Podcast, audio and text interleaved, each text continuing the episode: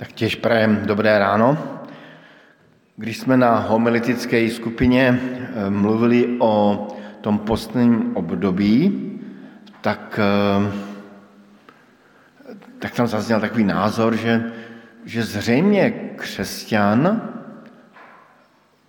takové období postní nebo období kající do života potřebuje. A já bych snad dodal, že, že zřejmě, aby člověk znovu mohl zakoušet hloubku Kristovy oběti, Kristové, Kristova vykoupení, potřebuje prožít období, kdy si intenzivně uvědomuje svoji nedostatečnost a hříšnost. Proto otvíráme kajícný žalm. Říkal jsem si, že asi nejlepší začít od toho prvního, a to je tedy žalm číslo šest, který jsme četl. Když jsem ten žalm několikrát přečetl, tak, tak jsem si udělal toto pozorování. Vlastně to není ani kající žalm. Je to spíše žalm tklivý, zoufalý, plný tísně, strachu, ponížení, bolesti, volání až křičení k Bohu. A tak jsem si řekl, proč nám vlastně Pán Bůh takovýto žalm dal do Bible? Ale odpověď na otázku nám dává písmo samo. Hned v první větě. Ten žalm je určen zbormistrovi pro hru na osm, osmistrunný nástroj.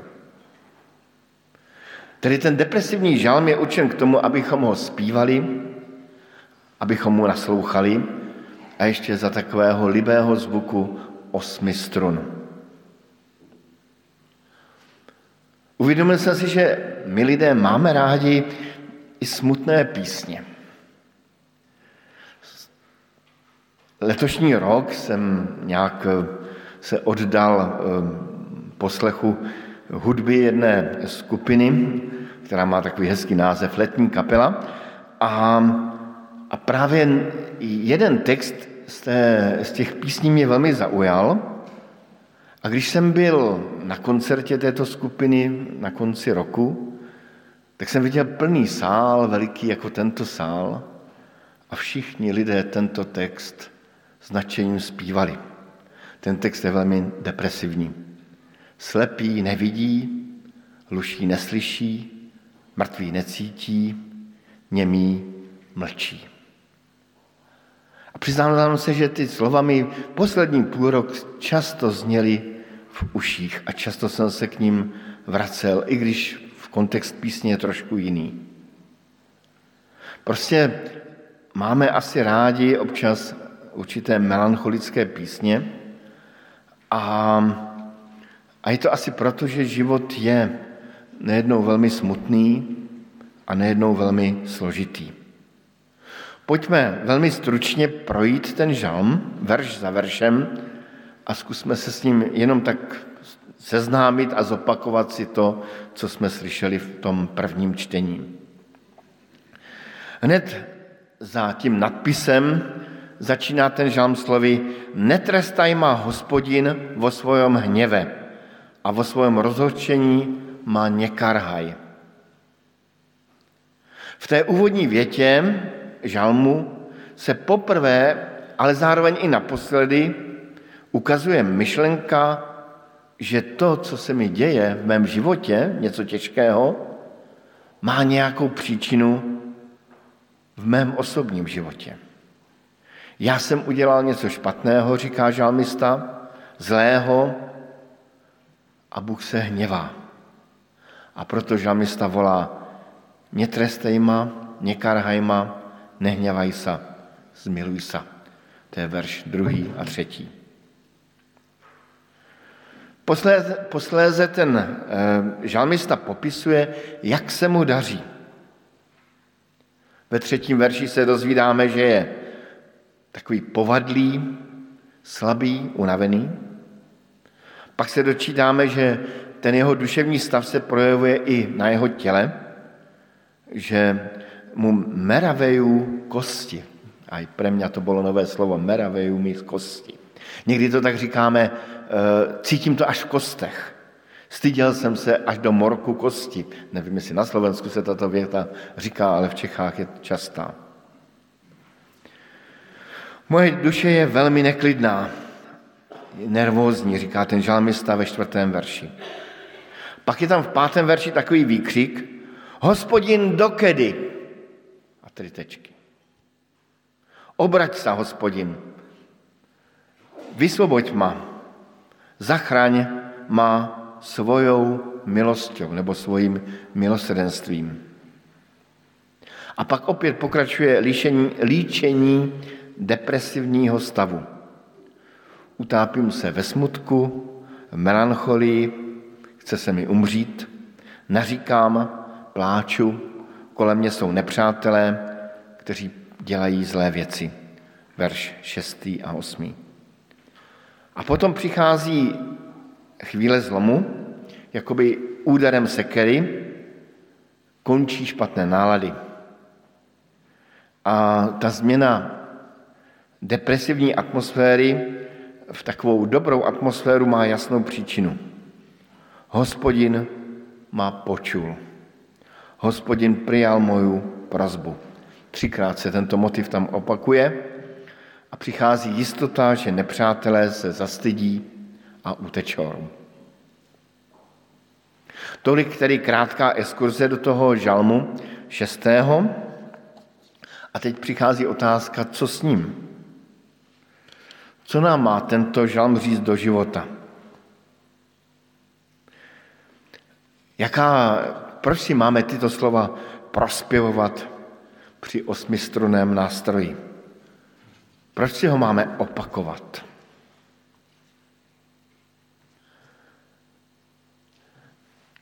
Povím svůj pohled a svoje porozumění snad není úplně jako vedle, ale řeknu, co mě tam zaujalo.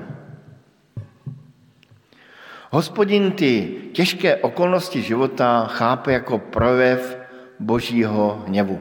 Proto tedy prosí, netrestej ma, nekarhaj ma, nehnevaj sa, zmiluj sa. Jakoby tušil, že si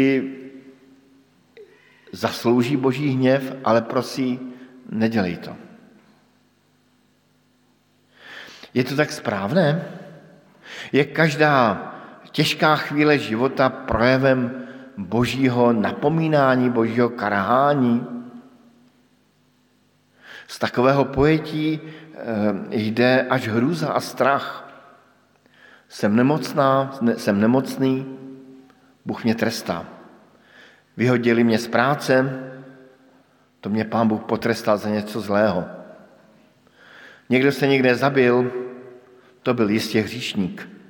Vypukla válka, Bůh trestá národy.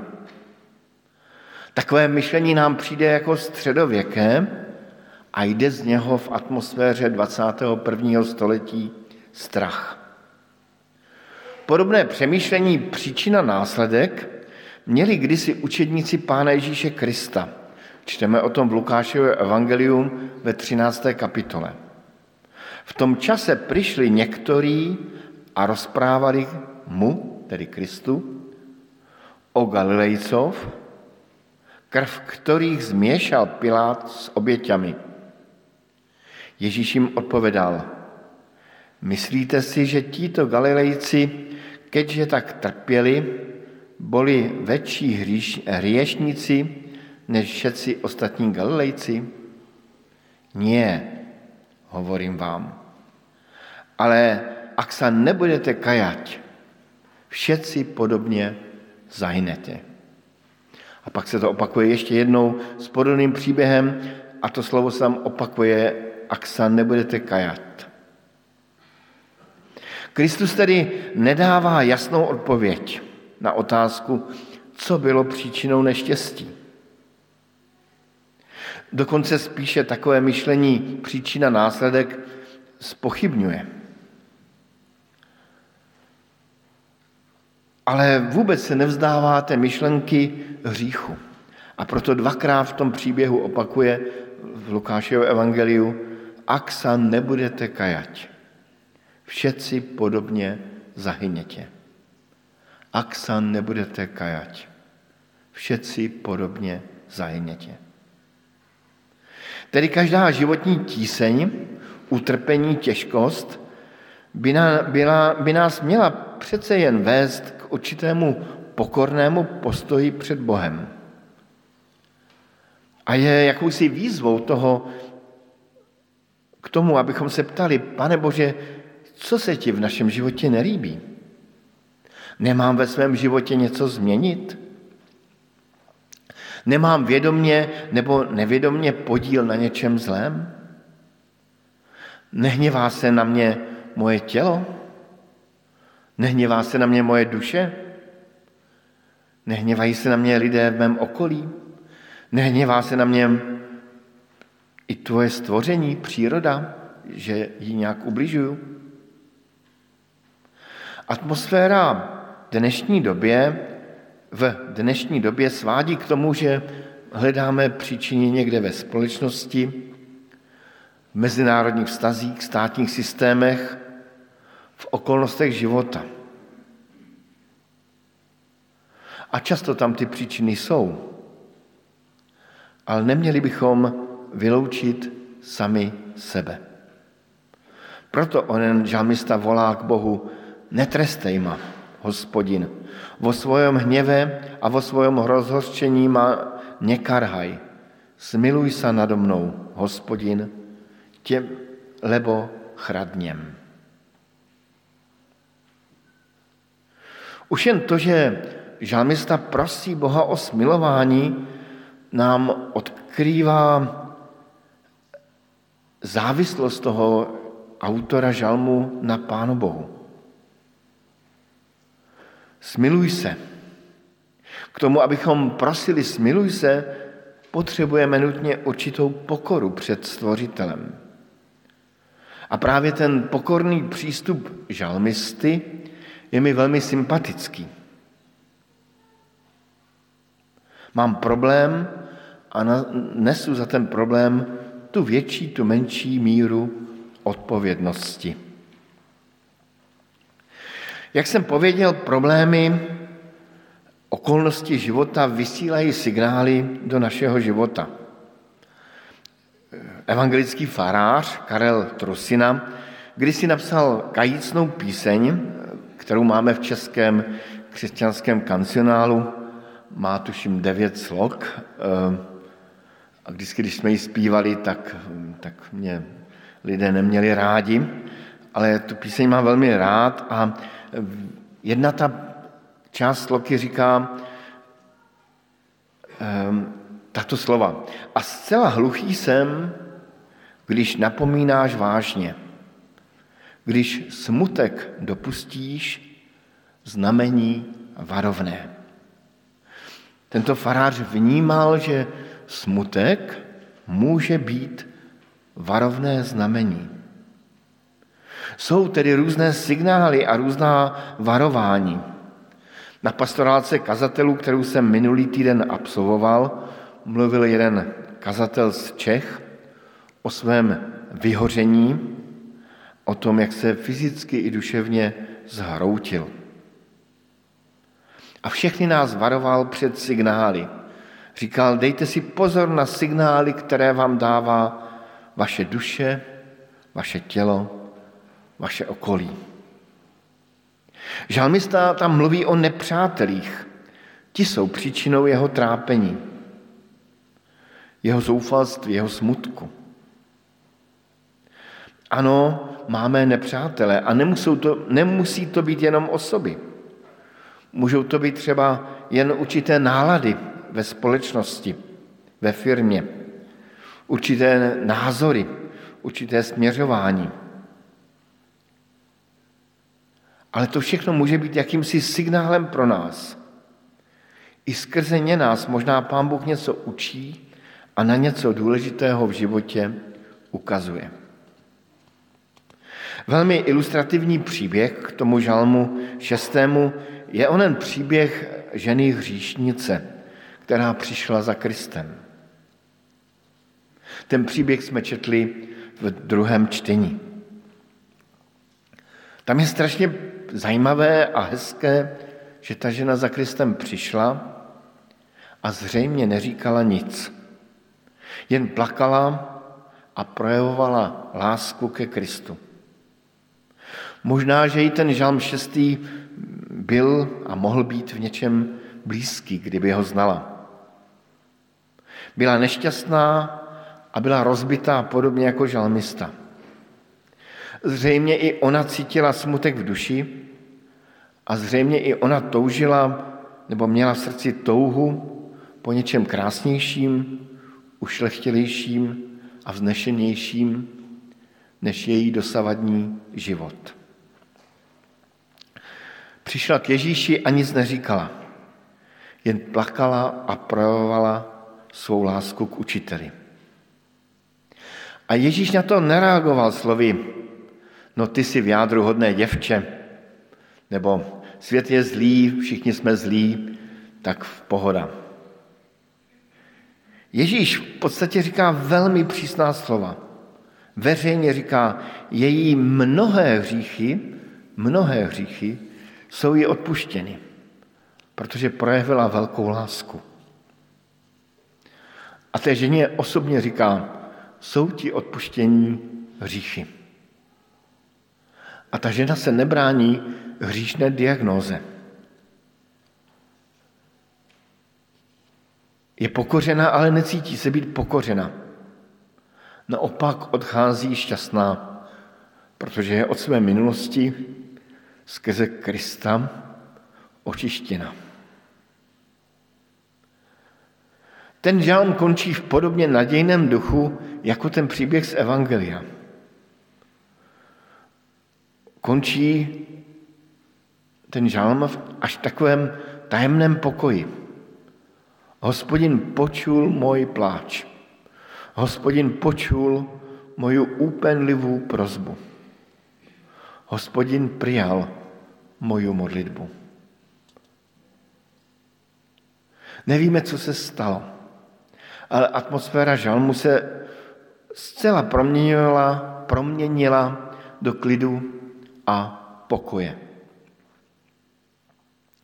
Kéž tedy i naše modlitby se překlopí do takového klidu a pokoje a ujištění, že Pán Bůh mě slyšel, že patřím Hospodinu, že jsou mi odpuštěny hříchy a můj příběh skončí dobře. Takový pokoj může prožívat člověk třeba uprostřed velkého nepokoje. Mnohokrát o takovém pokoji mluvili lidé uprostřed utrpení v koncentračních táborech. Věděli, že čeká něco zlého, ale v srdci měli pokoj. Připomínám zvláštní příběh o Petrovi, který měl být popraven, a ve skutcích je líčená situace, kdy před popravou v pohodě spí mezi strážema. Zřejmě se nebál, měl v srdci pokoj, klidně spal. Ten žalm ukazuje, že můžeme a máme nalézat pokoj a jistotu v Pánu Bohu. Pokoj, který může prožít i ten, který má zrovna nějaký žal, nějaký osobní žal, vztahový nebo ekologický. A k tomu pokoji může vést dlouhá i krátká cesta. Ale ten žalm nám říká, že cesta existuje. Jak jsem pověděl na začátku, žalm je určen k prospěvování při osmistronném nástroji nebo k naslouchání toho krásného zpěvu. Nebojíme se tedy zpívat smutné písně, které jsou ale zakotveny v naději v Hospodinu. Kéž se takové smutné, ale zároveň i nadějné písně stanou naší modlitbou kterou vyspíváme Pánu Bohu své rozpoložení. A možná právě během zpěvu takových písní prožijeme to, co přál apoštol Pavel Filipským. O nič nebuďte ustarostnení. Vo všetkom s vďakou, ale vo všetkom s vďakou predkládajte Bohu svoje žiadosti vo všetkých svojich modlitbách a prosbách. A pokoj Boží, který prevyšuje každý rozum, bude chránit vaše srdcia a vaše mysle v Kristovi Ježíšovi. Amen.